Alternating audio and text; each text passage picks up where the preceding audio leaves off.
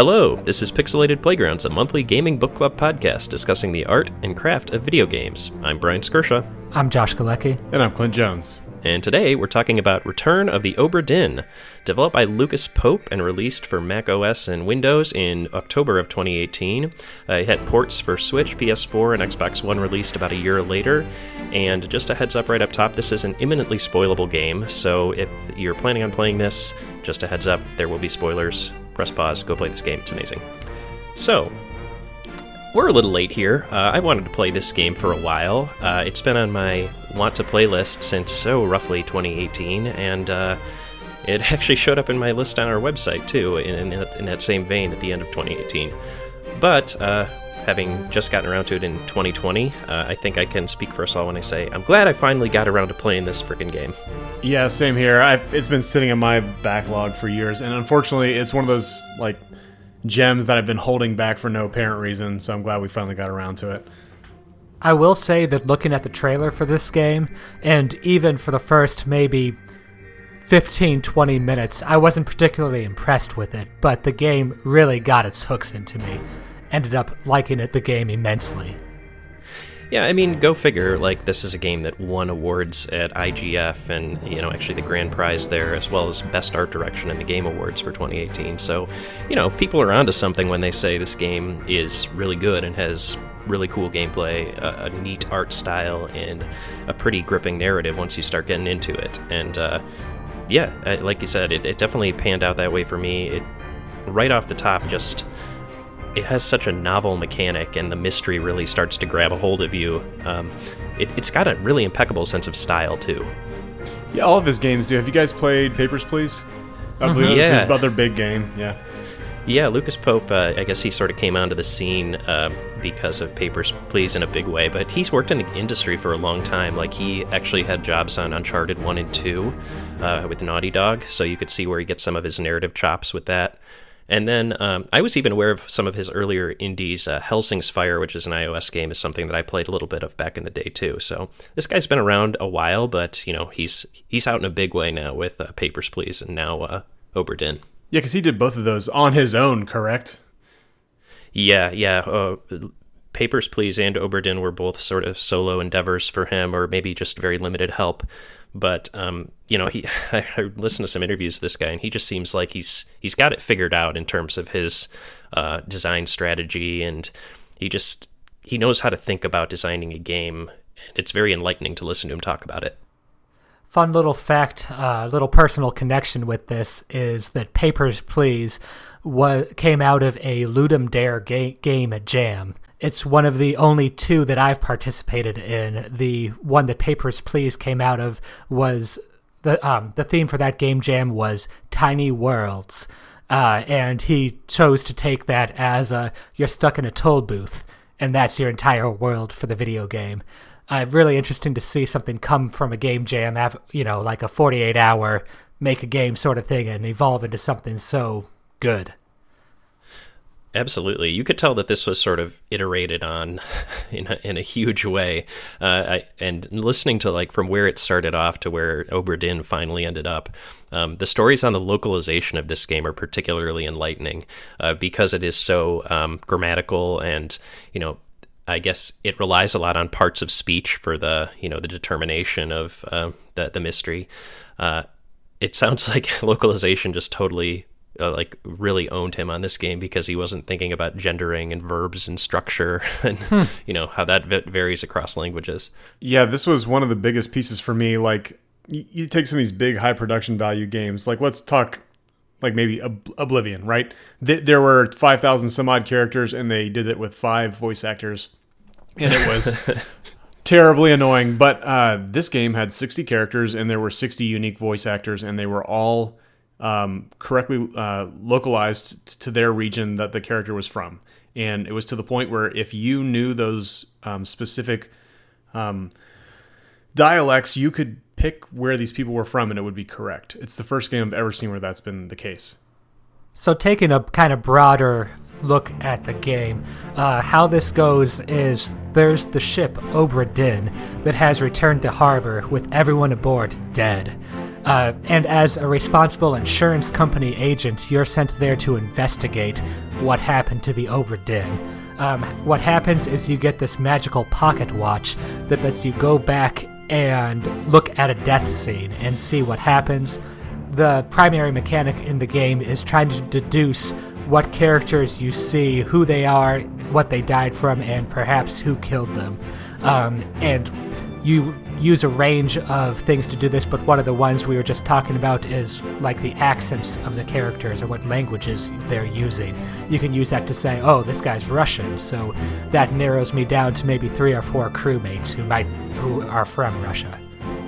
Yeah, basically you're Flo from Progressive in this game, and you're going there with your magic price gun and figuring out what happened on the ship. Yeah, you sort of start off with just a ton of unnamed people who you're charged with identifying.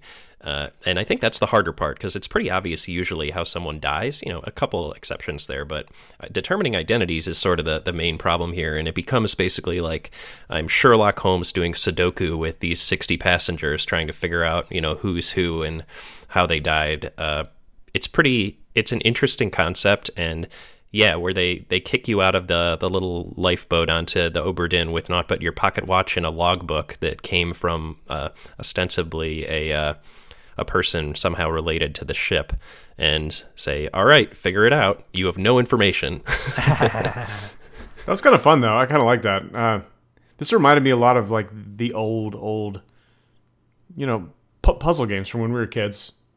Now, obviously, this was a little more complex, but it took the same stylistic approach. It took the same like basic idea, like old games like Myst and things like that. Carmen Sandiego, things of that nature. Yeah, it requires a lot more lateral thinking than mystery games that you'd see in more recent years. Like usually games in the adventure and mystery frame will continue to advance as long as you progress, regardless of whether you actually figure out what's going on. This game very much ties its progression to you knowing what happened, which is an interesting thing. You know, when you get your Memento Mortem, the pocket watch / compass, I thought it was a compass, that Josh mentioned, you can go up to a corpse and play back the final moments before a person's death, and it allows you to explore the area that is frozen in time at the moment that they died. And you can see who was present and other visual details in order to determine who they are and how they died. Yeah, and one of the coolest things about that, it wasn't just what you saw. This was one of the few games where what you heard was equally, if not more important, than what you could see in front of you. And there were several times that I was able to solve out what happened and who people were, just based on what I was hearing and not what I was seeing. Yeah, that was sort of the first clues that I found myself picking up on in this game. And that's another interesting thing, is everyone will go about this a different way. But my first clues were audio of passengers talking to each other. And I was trying to pick out names and how they referred to each other, whether it was like as a superior or as a subordinate.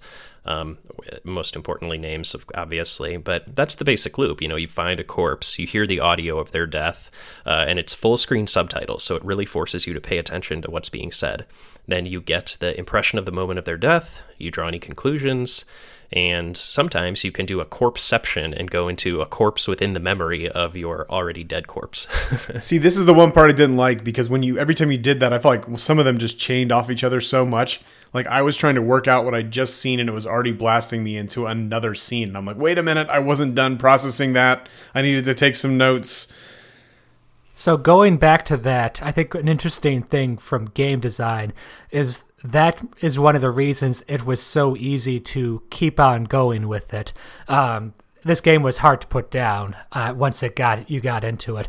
And even though it was frustrating a lot of times, because I see a death scene and it plays out, you have a limited time to go through it. And then after 30 seconds or a minute or whenever the awesome music is great in this game, after the music ends, then you have to go to the next corpse in that scene, like the next dead body, and kind of continue on with the story.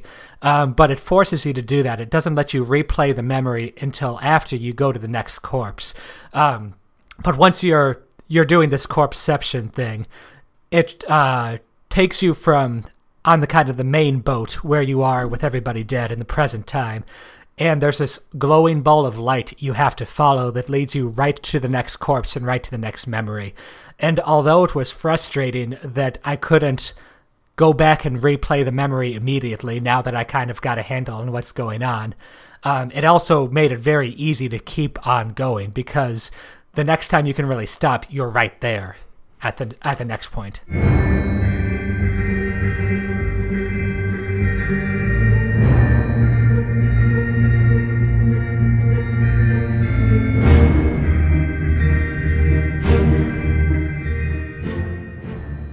Yeah, I think it's pretty cool, too, how, generally speaking, the game walks you backwards through a series of events.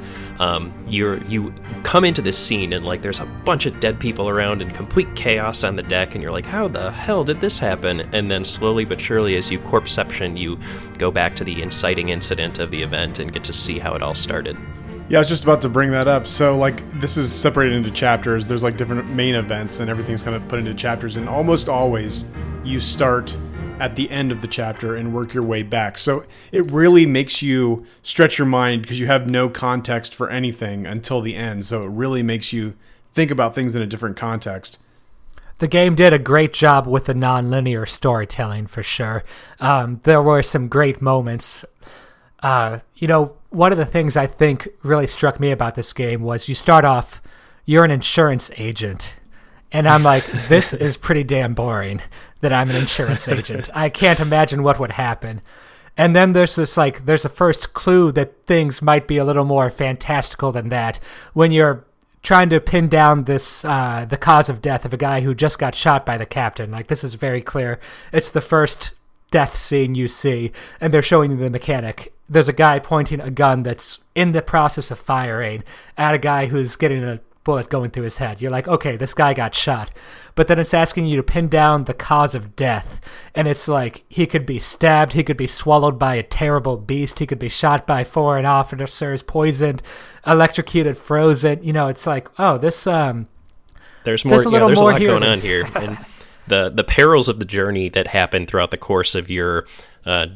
discovering the various ways people die is, I think, the highlight of this game. Like, it starts off, like you said, it's straight up humans murdering humans, and then all of a sudden you got a kraken, and you got giant crabs, and you got mer people, and mutiny, and even just cargo falling on people. Like, there's all kinds of crazy stuff going on here, and, like, the first time you see that kraken, like, tentacle coming up out of the water, it's just like, oh, damn, this is going to be some crazy shit going down on this boat. Yeah, I had no idea that there was going to be, like, supernatural elements to this game. But yeah, for sure, that first sequence, things are pretty clear what happened. And they kind of give you, like, the first three. Like, you can pretty easily work it out. But then it is never that easy again throughout the entire game. Like, you have to have every piece of information to solve it, right? So you have to have who this person is, how they died, and if someone else killed them, who killed them. And you're almost always sitting on one or two pieces of that information. And the third is super obscure. And some of those, even the ones that you'd see at the beginning, you couldn't solve till the end. Mm-hmm. Yeah, early on I found myself knowing a tons of methods of death and having no idea who any of these people are, like you said. So, you know, it's weird that after about, you know, I had only completed about 15 of the fates, and that's at the point at which I had seen every single scene before the epilogue scene. And the game offers you to get off the boat. And so you can leave having completely, you know, mostly unsolved the game. You made it to the end with only 15? Oh yeah, I was like, I need to see all the info before I start making some crazy guesses here. So, so I took a slightly different approach. So this game makes you solve things in three, and they won't tell you if you're right or wrong. They only let you know once you have three of them completely right in the book. It will say, "Yep, you got these three right," and it'll officially write it in ink into the book. So I had a way of spamming it where I found, like, the most obscure piece. When I knew that I had two good ones, like, I was like 99% sure, I just, like, spammed that third one. It worked out pretty well. It's not necessarily what they intended, but it worked. I mean, that's kind of like one of the only ways I found to determine who, like, the three generic English seamen were. Mm-hmm. English seamen. Wow. But yeah. It basically, I knew I had two right, and I was like, all right, one of these dudes is going to be this guy's name. So I just did what you did and used some degenerate strategy to determine who actually murdered this guy. Well, some of them had to be solved that way. Like, they flat out said, through deduction is the only way you'll be able to solve some of these. Like, flat out, there's just no other way to know. I will agree with that critique of the game. The deduction system is very unique to the game, very interesting. It asks you to piece together a lot of pieces of information, the character's accents, who they hang out with, how they if they're being addressed with terms of respect or not, what clothes they're wearing, what uniform they're wearing, where you see them coming out of, this guy's coming out of the carpenter's shop. Probably, yeah, it might be the carpenter. It's the way they speak, too. It was like some of these guys sound more rough around the edges, and you just know, that's not a captain or an officer speaking. That's somebody that works below decks. You never been on a farm, Charlie? Even with that, though, I feel like one of the weaknesses was, I'd narrow down the identity of a crewmate to, okay, this is one of the three Russian guys over here. But then there wasn't any real way to incorporate that information besides being like, okay, I've got two guesses mostly right. I'm going to cycle through a bunch of options for Russians until the game confirms I got the right one. There were ways you just didn't see it, so I went online and looked things up afterwards to see, how would I have found some of these pieces of information out, and, down to sometimes... They flat out say it in the book, and I never... read into this too much, but everybody has a crew number, and some of those crew numbers are sitting on you can see what room they're in, as to if they were an officer they would have a specific bunk, but other cots would have numbers on them, and that would be their crew number. There were pieces everywhere, and that's the crazy thing, the way you found something out isn't necessarily the way that I deduced it, because there's 10 pieces of information and you just have to find two. Yeah, we talked up top about very obvious context clues, you killed my brother, and then you see where that dude is killing someone and you determine it's other person's brother. But then, Clint, you were saying there's environmental clues as well. And down to even the stuff that the characters are wearing, there's a few different factions is what I think of them as in the actual crew. There's the officers, the stewards, the midshipmen, the topmen, the seamen, the passengers. And, you can determine a lot about... You can basically write off an entire 90% of the options for who a person is just by knowing their uniform. Yeah, the stewards, once I figured that out, they all seem to have the same uniform. I mean, some of these guys don't, the midshipmen. They all were wearing different things, but officers, that's easy. They got the fancy fucking hat. Fancy hats, officers. Yeah, done. Although some of those officers lost their hats halfway through, so oh man, plot thickens right there. yeah. But no, it's pretty neat, and you start to also determine who people are based on the relationships they have. The stewards are usually found near their corresponding officer. The Russians all hang out together, so you can determine who they are by that way. Or even sort of meta plot things, the mutineers will often be seen together, the people that planned the mutiny and the stealing of the treasure on the boat. Mm-hmm. Yeah, but you have to figure all that out before you can even understand that there's a correlation there too, which is the coolest part. And again, because you start at the beginning or at the end with no context, you slowly build that up over time. You almost have no assumptions because there's nothing to assume, which is kind of cool. Yeah, it's pretty interesting. The number of ways that he ensured that you had information available to you to make a determination was something that I think is underrated about the complexity of the design of this game. And hearing Lucas Pope talk about how he did that, he basically built a tool that showed when certain clues about who was who came into the story and mapped it out in sort of a graphic format, right? So he could see when you were able to determine who a character was, so that you could always ensure that when you were, looking to make that determination, you had the information available to make that. That was something I think me and Clint came into when we were first playing, was the game would tell us, when you don't have that information and there's no chance you can determine anything, the character's face is blurred in the different photos and sketches, the different sketches they have of the character.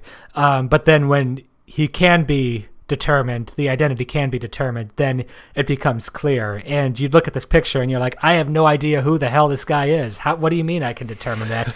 But it just means it's possible. If he's blurred, don't even worry about it yet. Yeah, some of those clues were context clues. If you just searched around in those memories just enough, you might have seen a number above a bunk, or you might have seen that somebody interacted with somebody else in a certain way, and you may not have picked up on that clue at all. But he did leave enough breadcrumbs elsewhere. And that was the good part of this. There are no hints in this game. You're pretty much left to it. And if you don't figure it out, well, that sucks to be you, man. Yeah, you're not going to beat the game. Then you go through and try random crew identities until you get them right. Right. There's nothing else that's going to move it along. And the only thing that moves the story along is you figuring out more things. So you really can get stuck. But he left enough breadcrumbs around to get you there by the end if you really wanted to, but not so many that it was easy.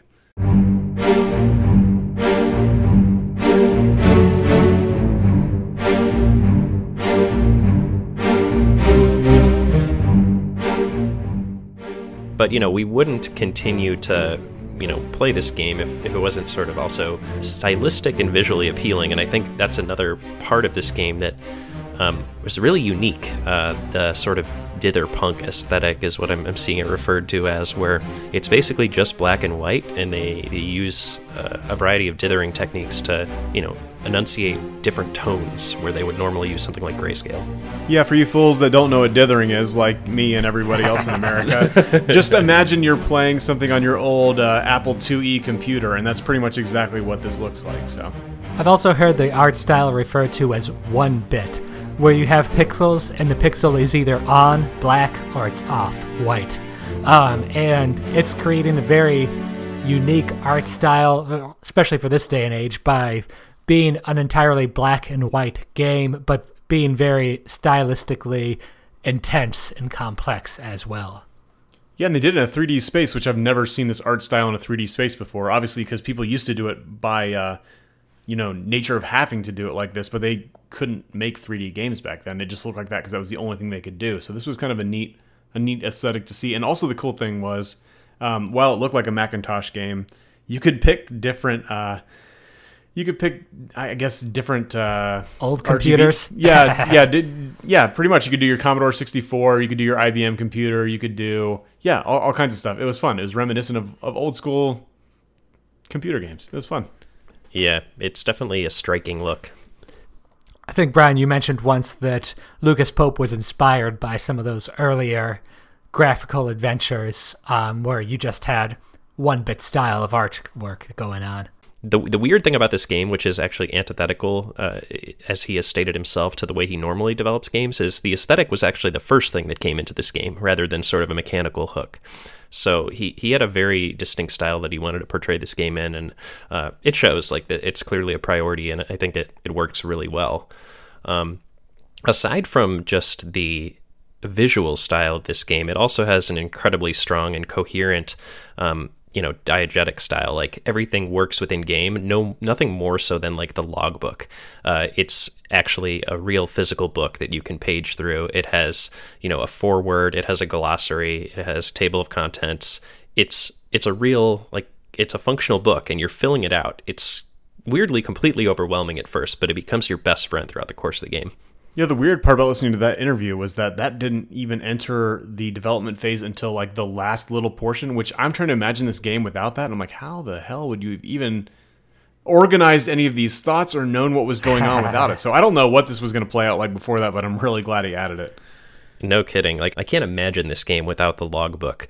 As it's automatically filling in events about the location and visual identity of the crew members. That one picture where they show justice at sea and everybody's on the page is like something I was consistently going back to. The manifest in the book where I could see like who I still had to go was, vital to me being able to actually figure this thing out. Oh, I think that picture, important thing too, is like you're meeting 50 or so different crew members, and while there's some that are more distinctive than others in terms of like their facial characteristics and whatnot, being at any time in a memory or a death scene, you could take a look at a crew member and it would point to where they are on the picture, and that gave you kind of like a geographical, oh, this is the guy who's hanging out by the top mast or something like that.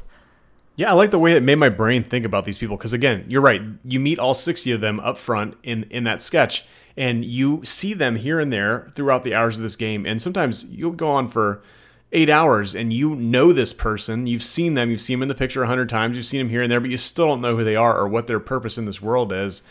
And it's really cool when you finally get that aha moment. It's like, oh shit, if that guy's this, I know he was hanging out with this guy, which means he must be this. And I don't know, it just like all, it's like you're the crazy person with the, you know, the string. With the string and the board, yeah, and you're like connecting all the dots. I don't know, it was fun. That's what it made you feel like. I got you. It is pretty awesome, like when you get a chain reaction of realizations and you start like knocking off threes at a time. Like I think there's like the first 2 hours of this game where I got like six people determined, and then there's like the following 2 hours where I got like another 20, and then the game like slowed it down and made it more difficult, and then my last like 15 were pretty grindy. Like I was really needing to revisit scenes and pay attention, so there's a nice ebb and flow to that determination factor too. Mm-hmm. Yeah, I stalled out pretty hard at the beginning, but I managed to, I think I got up to 45 by the time we were finished. Did you guys get all 60? I know you did, Brian. I did, yeah. You did? Okay, cool. Yeah, it was worth it. It was definitely, I didn't know if I'd be able to do it, especially at the beginning because of how hard things were, especially then. But by the end, I was like determined, and it was worth it. I think, the game does make you feel like a deductive badass. The way that it doesn't like pull any punches in terms of giving you hints or making things, you know, not flow with the realism of the game or the universe that it's building, makes you really like inhabit that detective lifestyle. Like, you know, Batman is supposedly the world's greatest detective, but I'll be damned if I ever felt like a detective in most of the games that he's featured in compared to this one. Yeah, and I like that they gave you an out. Like, hey, look, if you can't finish this, that's okay. You just get off the boat. You suck, but that's okay. And like you're like, and at this point you're so frustrated. You're like, I am getting off the boat, and then you're like, no, I can't do it. Yeah, the little boat guy's like, you won't be able to come back. Are you sure you want to go? You're like, nah, I guess I'll get it. We can leave more. Now, stupid. I doubt you'll ever be able to figure it out. Yeah. Another interesting thing is, like, you're never really in any danger as the player character in this game. Like, everything that's, like, tense and intriguing about this is, like, you inhabiting the lives of people that are already long dead. So that's a weird sort of, like, that's a weird situation that games don't normally put you in. Normally, you're the, you know, the one taking the actions. In this one, you are an observer. You observe, you deduce, and you report. You're an insurance agent. Your life is not in danger. You interact with the world in almost zero ways. I think the most interactive thing you ever do with the world itself is open a door. You don't search inside anything. You literally just look, see, hear, and write. That's it. Which, like, in a way, makes it a lot easier, or it's not like you're searching through crates and dressers and trying to piece together, like, diaries, which is kind of what I thought I'd be doing. Your interactive object is corpses in this game, and finding them in different ways, and then inside the death scenes, that's when you're doing the gameplay. Right, but again, there's no interaction with it. It's not like most games where you check his pockets or look at this thing, now roll him over and look at that. Literally what you see is what you get. There is nothing outside of just looking at the scene around you and listening to it and figuring out what you can deduce just from that. Yeah, the interesting thing about the way the world is constructed and how you interact with it is, you know, you're on a boat and the various decks actually open up over time, but they don't open up, like Clint was saying, by finding a key or like determining how to open a latch somewhere or something like that. When you see a memory that refers to a new deck or new level, the door opens to it in the present where you are doing your investigation. So the game does expand its play space over time, but it doesn't require you to get like a lock and key system going to do it, which I really liked. I think it's a very clean way of doing this. The game has a non-linear story, but it's very linear in its progression. You aren't able to choose which scene you want to see next so much. It's going to show you these in a set order, even though the scenes you're seeing are all out of order. It's a very designed way to look at it. That's true, but I did sort of always, I did tend to revisit scenes that I had already done even before I had made my first pass through all of the different corpses. Like, I found myself going back to the Justice at Sea scene constantly, and the bunk room scene where that one guy was dying of an illness. I went back to that scene, like, probably more than any other one because it had all the bunk numbers, and I could see what shoes the guys were wearing. And there were 22 people in that one memory, and you're like, I want to find them, even though some of them were just, like, feet sleeping, sticking out from beneath the... Yeah, I don't know. It is pretty funny how everyone on this boat sleeps with a blanket over their head.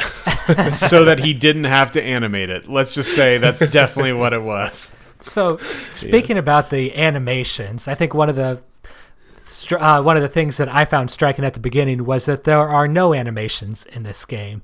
You see the death scene, it's all a freeze frame. And this is very liberating in a way, I think. I think back to Skyrim or something like that, where you have your generic NPC walking animation, and maybe you have 5 different combat animations for the entirety of the game.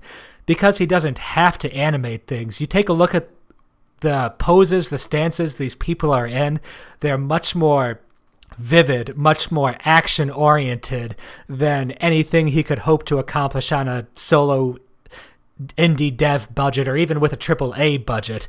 Like, people are vaulting over fences, jumping off of rails, very action kind of thing. I really like that part of it. Yeah, he did a very good job of understanding what his own, personal hurdles were going to be and what he would be able to accomplish on his own in the amount of time he had. And he found ways to make it all very evocative, even with the small tool set that he did have, which it shows how much experience he has in the industry. And yeah, he worked on amazing games like the Uncharted games, but he's not Naughty Dog. He is one man. And there's only so much that one man can accomplish on his own. So I think he did a really good job with that. Yeah, a triumph of scoping for sure. Like, this guy had a scope in mind and he hit it. And while the target may have moved a bit over the course of the project with the logbook edition, like we talked about, it really does feel like it never overreached. And while I'm sure it went over time for him, the point at which he chose to put this thing out into the world, it feels finished. Like, it feels like a full, complete product for sure. Absolutely. Yeah, the only thing that I would say that screamed "I ran out of time" were the disappearances part, and that part kind of pissed me off. Like, one or two in a chapter is fine, but literally there's one singular chapter where he's like, "I don't know, 8 people died, and I didn't feel like putting it in anywhere, so you figure it out." They just disappeared, and the answer is literally they all just fell the fuck overboard because.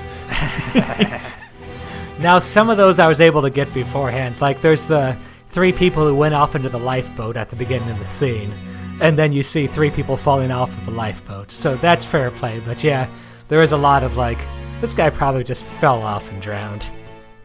Yeah, it's like there's a tentacle near him, he's on the deck in a storm with a kraken, and he's not in the next scene. He probably fell overboard.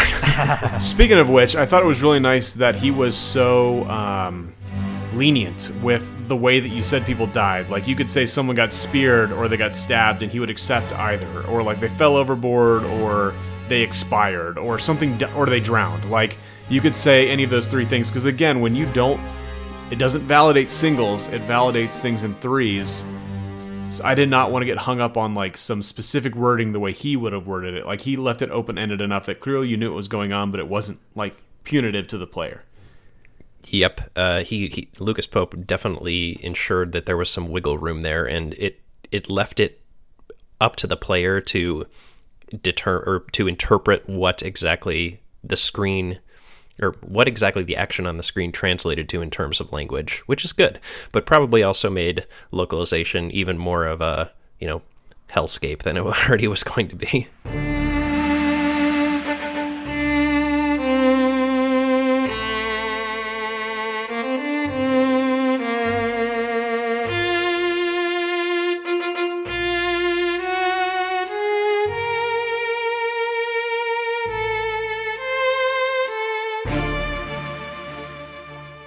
So the last chapter in this game, it's kind of built up to a lot throughout the progress of the game. There's like chapter 8 or 9 or something called The Bargain, which is the scene before that. There's a kraken attacking the ship. The scene after that, everybody's chill. I mean, there's like a mutiny and an escape, but there's no kraken. The ship's still around. And the chapter in between is called The Bargain. And I kind of felt let down by this chapter a little bit. Like, I was expecting something more than what it ended up being. What do you guys think about this one? I completely agree. I think it was almost more interesting as a mystery, like when you first exited the boat, as compared to what they finally ended up revealing, which is basically that, the captain struck a bargain with the last living mermaid that they had imprisoned on the ship to call off the Kraken if they let him go or her go. And, you know, not a ton of information was revealed. Like, it's still the same outcome. The Kraken leaves, although it was sort of a very obvious monkey's paw wish, because the Obra Dinn does make its way home. It's just 5 years later. With no people alive on board, which is not what he was intending when he made the wish. Yeah, I mean, so again, it's worth noting that the reason you honestly don't get to even see this chapter unless you get all 60 things right. If you leave early... Oh, really? 58. Yeah, sorry, 58. You determine the last two in that chapter. You don't even get to see this unless you complete the game. So I felt like there could have been more there. It was... I mean, it was intense. The guy was literally blasting mermaids in the face with his hand cannon, like, call off the Kraken or I'm going to kill you all. I don't know. It was interesting, but yeah, it wasn't as interesting as it could have been. Fun little bit. You mentioned the monkey's paw, Brian, but that's kind of how the scene is revealed to you, is that a monkey was shot at that scene, and that's how you get access to it, because somebody sends you that monkey's hand later on. And like you say, they make the bargain, but also everybody dies afterwards, minus the four passengers who escaped. It's very on the nose in terms of, you know, what they're trying to go for there. A monkey's paw wish. At the same time, a monkey's paw flies through the window, which is the means of conveyance that gets you back to the boat from your comfy England home as an insurance adjuster. It's a cool way to sort of like bring the story, not full circle, but sort of boomerang you back into the action from what you thought was the ending. And with that, why don't we do our 3-word reviews? Cool. I'll start with mine. Mine was, I'm on board. So for me, this game was really reminiscent of my old school puzzle games. Again, I had an Apple IIe computer in my room growing up. I didn't have game consoles, but I did have that, and I got to play a lot of those games, and this reminded me a lot of those. Now, obviously, it was a little, you know, further along in mechanics and styling than that game was, or than those games were, but it really brought me back to that, and I think it's what he was shooting for with this game, and I think if people want to keep making games like this, I'm totally on board. Agreed. My 3-word review is addition by deduction. This game adds a new wrinkle to the mystery genre of games by forcing the player to make leaps of logic and encouraging them to take on a posture of deductive reasoning instead of simply advancing them and hoping the story pieces together in their brains. The spooky supernatural ship aesthetic with paranormal happenings and flashbacks ratchet up the pressure and the foreboding atmosphere, making you feel like you're on a mission in a hostile place while still maintaining the fact that you're just an insurance adjuster. All in all, the cascade of, you know, getting solved fates in groups of three, and once you start clicking in those various fates as, you know, you start to piece together the full mystery of this, is completely addicting. Like, I was immediately sold as soon as I started that cascade of wins, so to speak. There's nothing else out there like this game right now, and I want more of it immediately. All right, my 3-word review is Sinbad, Snapshot Sherlock. The two parts Sinbad because of Sinbad the Sailor from Arabian Nights, who was journeyed to fantastical places, fought monsters, which coming in and hearing this was a game about an insurance agent, I was totally not expecting, but very much on board for. And the second part, Snapshot Sherlock, you're doing all the deduction around these death scenes, which you can walk around and get little context clues from all these different sources. Very cool thing to do. Reminded me in some good ways about Tacoma, another kind of walking simulator that we did a book club on way back when, but very different approaches to it. This game was much more focused on the detective part of the mystery genre. Boy, Josh, I would have been really embarrassed if I used my other 3-word review, Popeye, Pixelated PI. But yeah, all in all, I think this is a thumbs up all around. Sort of a different game than maybe any of us would normally play, and hey, that's why we do a book club, right, guys? That's right. So, next month's game, we'll be playing Doom Eternal. This game isn't actually out yet as of this recording, but we are going to get it, we are going to play it, we are going to rip and tear our way into the follow-up from 2016's amazing reboot of this venerable series. And with that, for Pixelated Playgrounds, I'm Brian Skirsha. I'm Josh Galecki. And I'm Clint Jones. Take care, and keep on solving mysteries.